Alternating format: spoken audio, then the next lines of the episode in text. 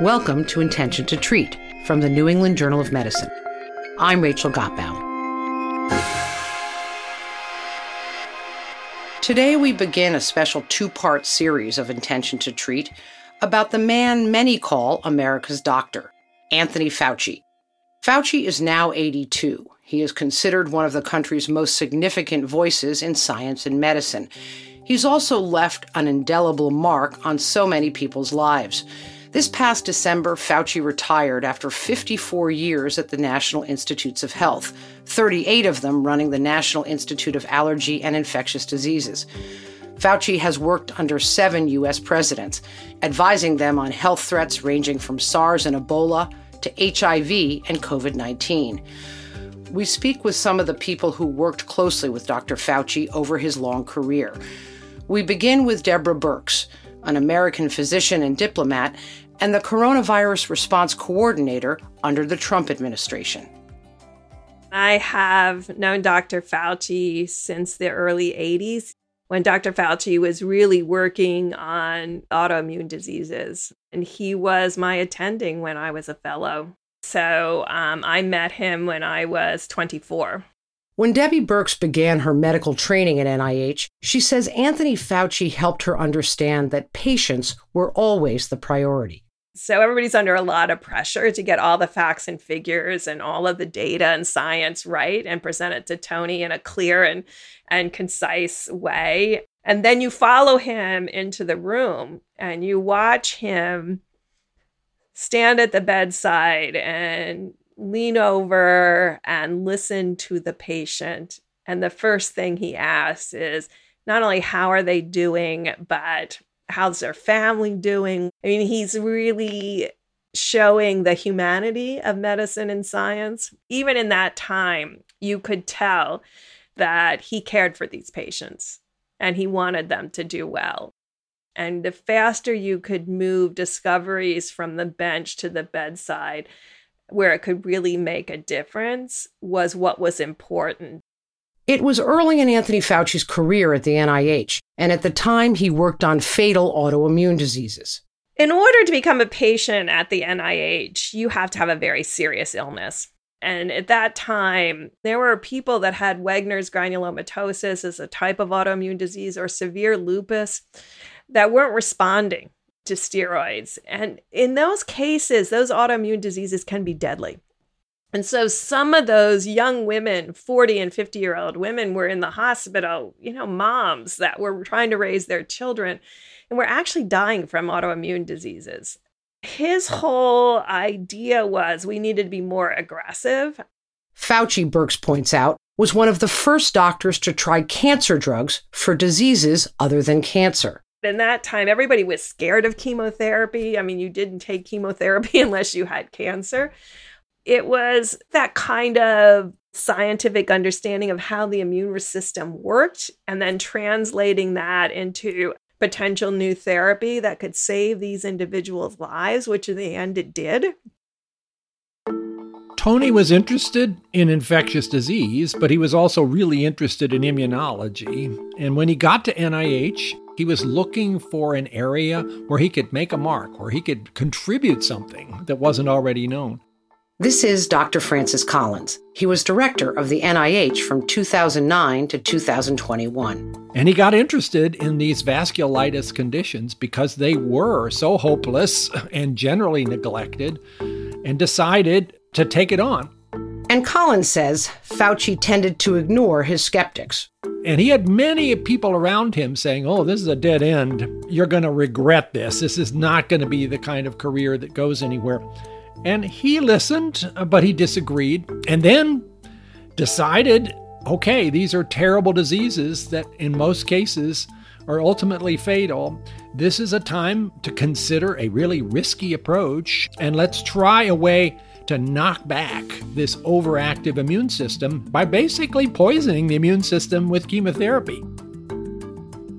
That was bold, that was creative, that was risky, and it worked, and it made immediately a superstar status attached to Tony Fauci. My name is Christine Grady. I'm the chair of the Department of Bioethics at the NIH Clinical Center, and I have been married to Tony Fauci for 38 years. Grady met her future husband at work. I actually knew nothing about him until I got to the NIH. And people on the units were talking about him in a way that made me think he was kind of a scary guy, actually. and I thought, gee, why are they afraid of him? He doesn't look that scary to me. When Christine Grady first came to the NIH in the 1980s, she was a clinical nurse specialist, and among her skills, she was fluent in Portuguese. So there was a patient there who was Brazilian, who I had spent a lot of time talking to because he was very homesick and I, you know, I was missing Brazil too. And one day he asked me, could I talk to his team and see if he could get discharged? So I set up a meeting and Tony was his attending physician and I was the interpreter. And they came in, you know, very seriously. And Tony, of course, serious as he tended to be, said, you know, he, this gentleman still had open wounds on his leg. You have to go home and take care of your leg and keep it raised and do your dressings every day and take it easy.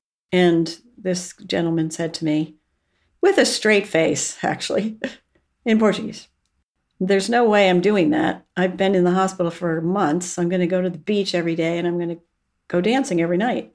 So I, you know, who knows why I did this, but in the split second of that decision, I said to Tony, he said he'll do just what you said. And they did send him home. The next day, Tony came to me on rounds and said, I'd like to see you in my office.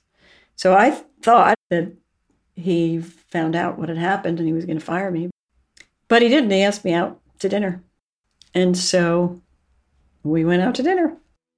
Grady worked closely with Fauci and helped him care for his very sick patients. He, he had a number of patients that he was admitting with this new disease that everybody was very afraid of. I guess it was called AIDS in, in 1983, but not HIV yet.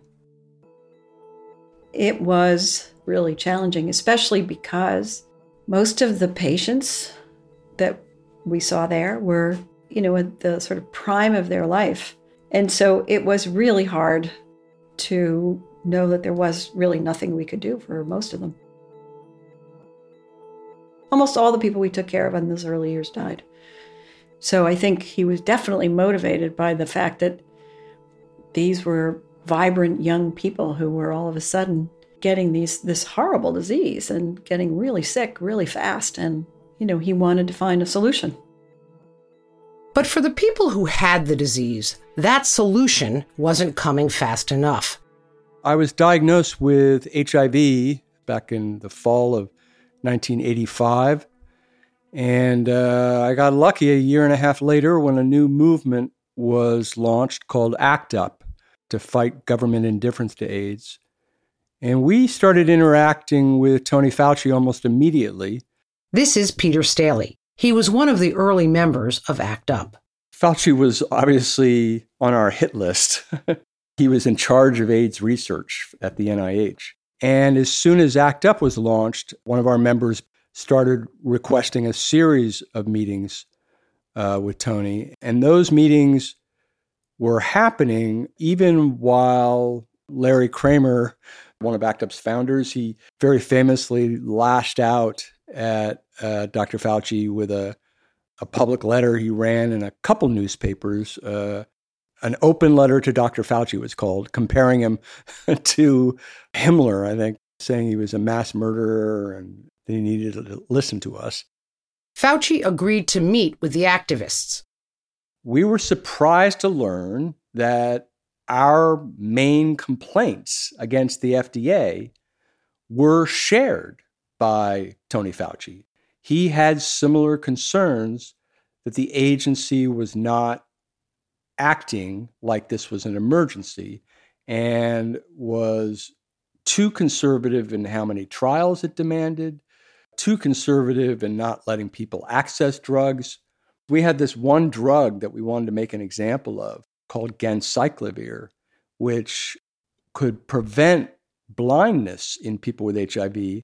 And the FDA was demanding yet another layer of clinical trials before it would approve it. And they were demanding that Tony run that trial. And he was like, No, we know this works. We've done enough trials. So he, he was in agreement with us. And he said, Well, if you want to put pressure on them, there's this new commission that Vice President Bush has launched to look at regulations. And you should go protest the FDA at that commission. and we did.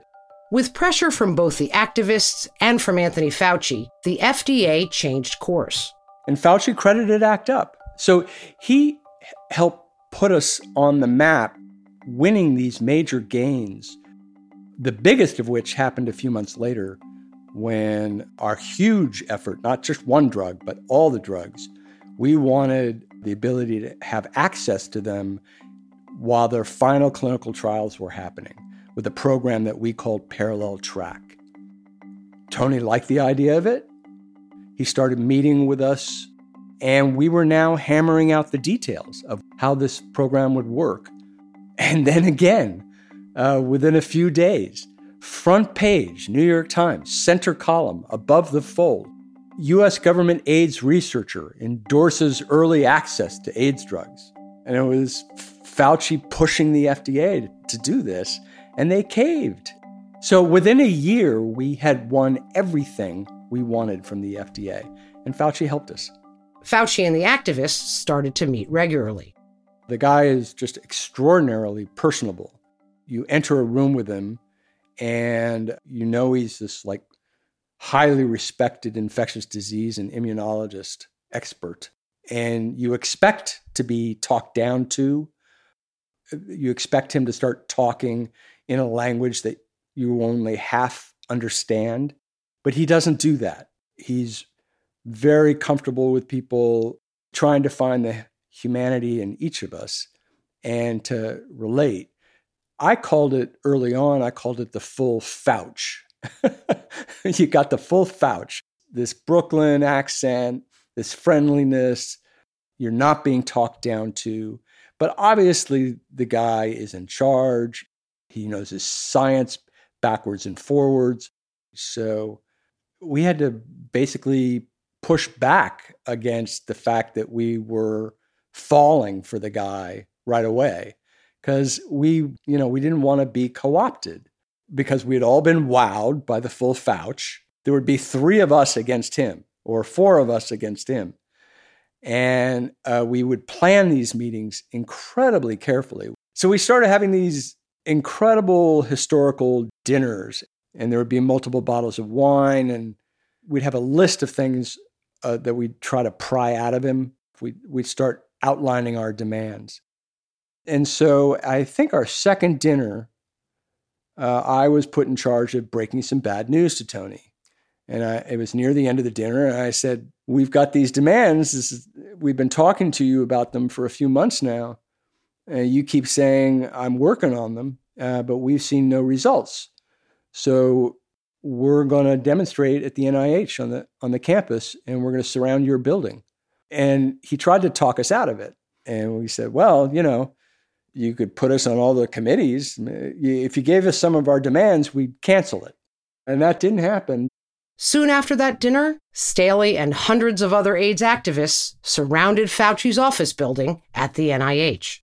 I managed to get myself over the front portico of, of the front door of Building 31, uh, NIAID's headquarters, uh, past all the police that were underneath it, and to hang a banner over, over the front door they weren't going to let me do that. So they, the cops got up there with me, and and it was a very dramatic, kind of scary arrest. They they tackled me and eventually uh, lowered me off the portico. And then they were surrounded by a thousand demonstrators, so they couldn't get me to a police van. So they zip tied my hands behind my back, and they put a big burly officer in charge of me, and he was told to take me through the building to the back where there were police vans waiting at the back of the building. And then to my shock, down at the end of the hall walking towards us was a very familiar, very familiar character, short, white lab coat. And I realized as he got closer, it was Tony Fat. And I go, Tony? And he goes, he goes, Peter, you all right? And the look the cop gave me, because he knew who Tony Fauci was. And I said, "Yeah, Tony, I'm fine, just doing my job. How about you?" He said, "Yeah, we're we're trying to we're trying to continue our work here." And then I was put into the police van out back. And of course, we had a dinner, you know, months after that. During the 1990s, support for AIDS funding grew and effective treatments became available. It's a miracle. This is what drew me to infectious disease. Eric Rubin is an infectious disease physician and editor in chief of the New England Journal of Medicine. Tony Fauci has been a part of my life from the moment that I started infectious disease fellowship. Rubin was a medical student when new treatments for HIV were first introduced. The fact that we were making big strides towards successfully treating it. This was extraordinarily important to the practice of infectious disease and, in fact, all of medicine.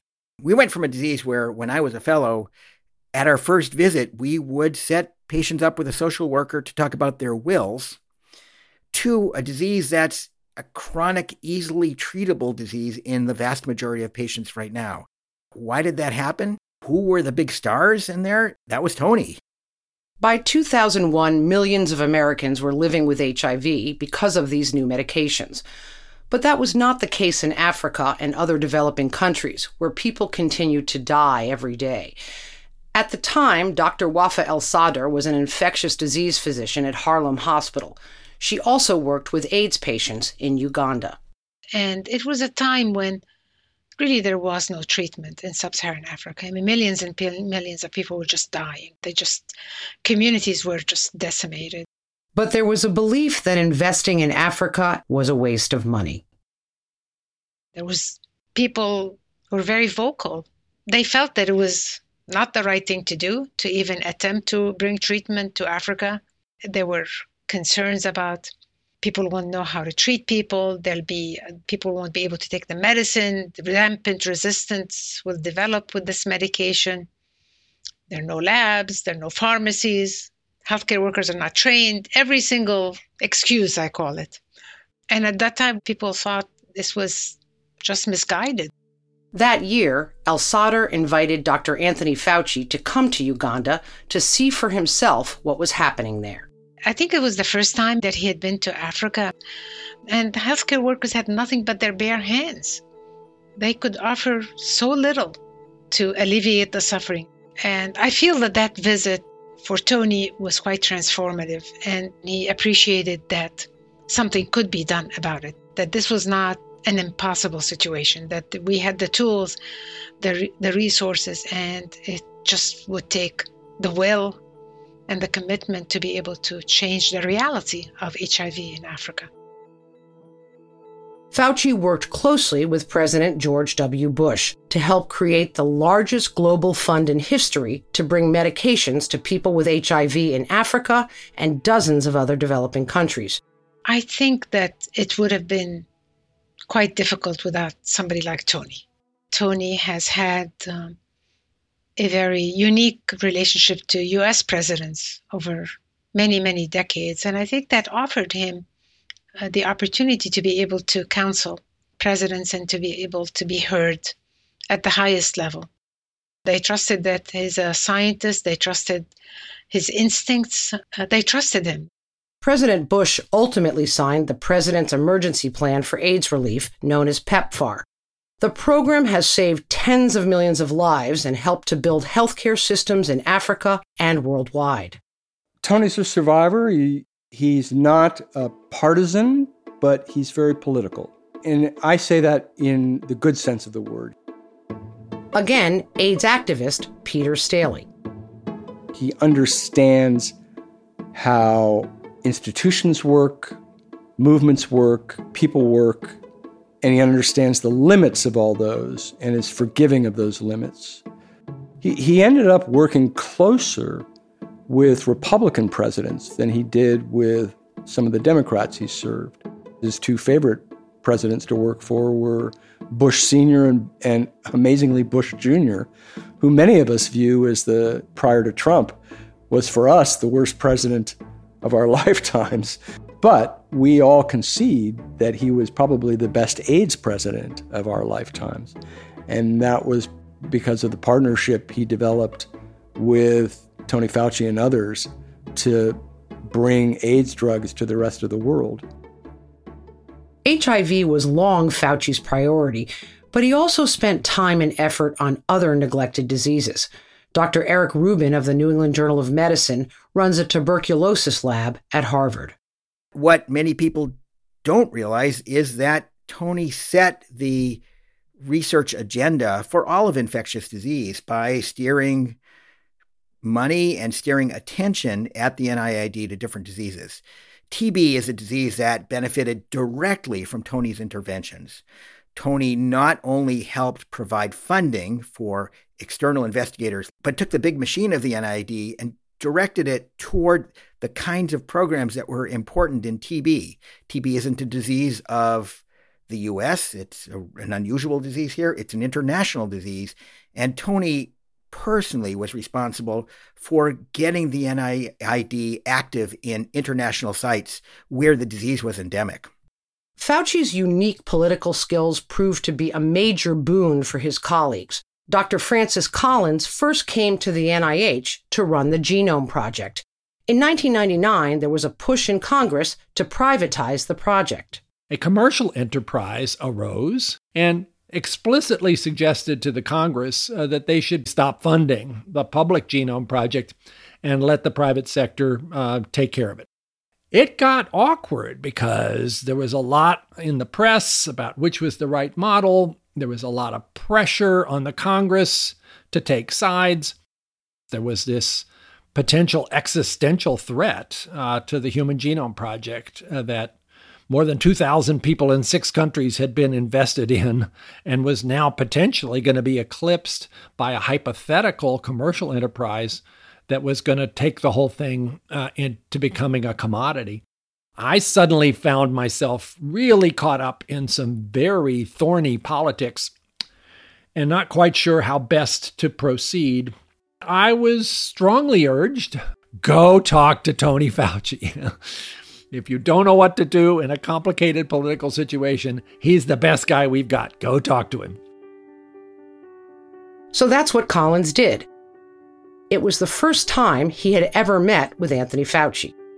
I learned from Tony the importance of clear communication, getting your point across, and not getting rattled and not getting defensive and not in any way giving in to the temptation to throw stones or demonize the person who's coming after you, because that never gets you where you want to go.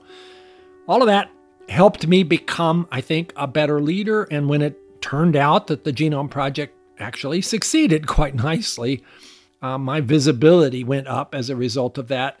And I felt I was prepared uh, for whatever came next. And Tony helped me a lot. Later on, when Collins became director of the NIH, he and Fauci worked together on many public health threats. It was in late 2019 when COVID emerged that they would begin their most intensive collaboration. Well, we were all under incredibly intense pressure uh, for the entire course of COVID. Tony, of course, was the spokesperson of first choice um, when it came to expertise on infectious disease. He had been that for HIV, he'd been that for SARS and MERS and Ebola and Zika. But being in the public role during the pandemic put Anthony Fauci at great risk. He was also uh, the face and the voice uh, that people who didn't like what was happening uh, began to demonize. And if their bubble was one that was feeding information that was dis accordant with what Tony was saying, they decided he had to be not just wrong, but he had to be evil. The threats that he got, probably many of which I don't even know about, not just to Tony, but to his wife and his daughters, you had to be afraid when you saw some of the threats uh, that seemed very explicit, clearly reflected people who had learned something about his personal life and his family that somebody uh, might be, in fact, inclined to act on this. And of course, they did. There was the envelope of white powder that was sent to him and which he opened at his desk at NIH. Uh, and there was uh, an individual, I gather, who was driving across the country uh, intending to do physical harm, who was apprehended. So, yeah, you had to be frightened that despite uh, the protection around him that somebody might get through. I remain worried about that now. But Collins says somehow Fauci never lost his drive. Tony Fauci is one of the most resilient people I've ever met. An average human being having gone through what he's gone through uh, for the COVID 19 circumstance, or earlier for HIV/AIDS, uh, would have crumbled. Tony responds to this kind of challenge by upping his game, by being even more determined to get the truth out there, to get the science to work. He hasn't had a day off in years. And, and I don't mean just a day. You know, I mean, he has, hasn't even had an afternoon off. Anthony Fauci's wife, Dr. Christine Grady. People call him up, people all over the place call him up. I have, you know, I'm sick, or my nephew's sick, or my mother's sick. He calls them back, whether it's, you know, a Saturday at eight o'clock in the morning or, you know, a holiday, doesn't matter. He calls them back and he walks them through it and he figures out how they can get the care that they need. She says in retirement, her husband's dedication to his patients will never waver. But after 54 years at the NIH, it's finally time for him to shift focus. Here's what I hoped for him time in the remaining years of his life to enjoy things that he hasn't had a chance to enjoy, time to spend learning new things, doing new things, and spend time with his kids and soon to be grandchildren. Those are things that people you don't want to die without having done, let's put it that way. And I, I think that those are things that he should do. This is Intention to Treat from the New England Journal of Medicine. Next time, we sit down with Dr. Anthony Fauci. My father uh, was a pharmacist. Back then, pharmacies were sort of the neighborhood doctor's office. They were referred to as doc. And people who either didn't have a doctor or who couldn't afford to a doctor would come in and talk to my father about everything from family problems to psychological issues. And I could see the effect that he had on them because he cared. So he was kind of like the triage family doc of the neighborhood. And that to me is just cemented it in me that I wanted to be a physician. That's next time on Intention to Treat from the New England Journal of Medicine. I'm Rachel Gottbaum.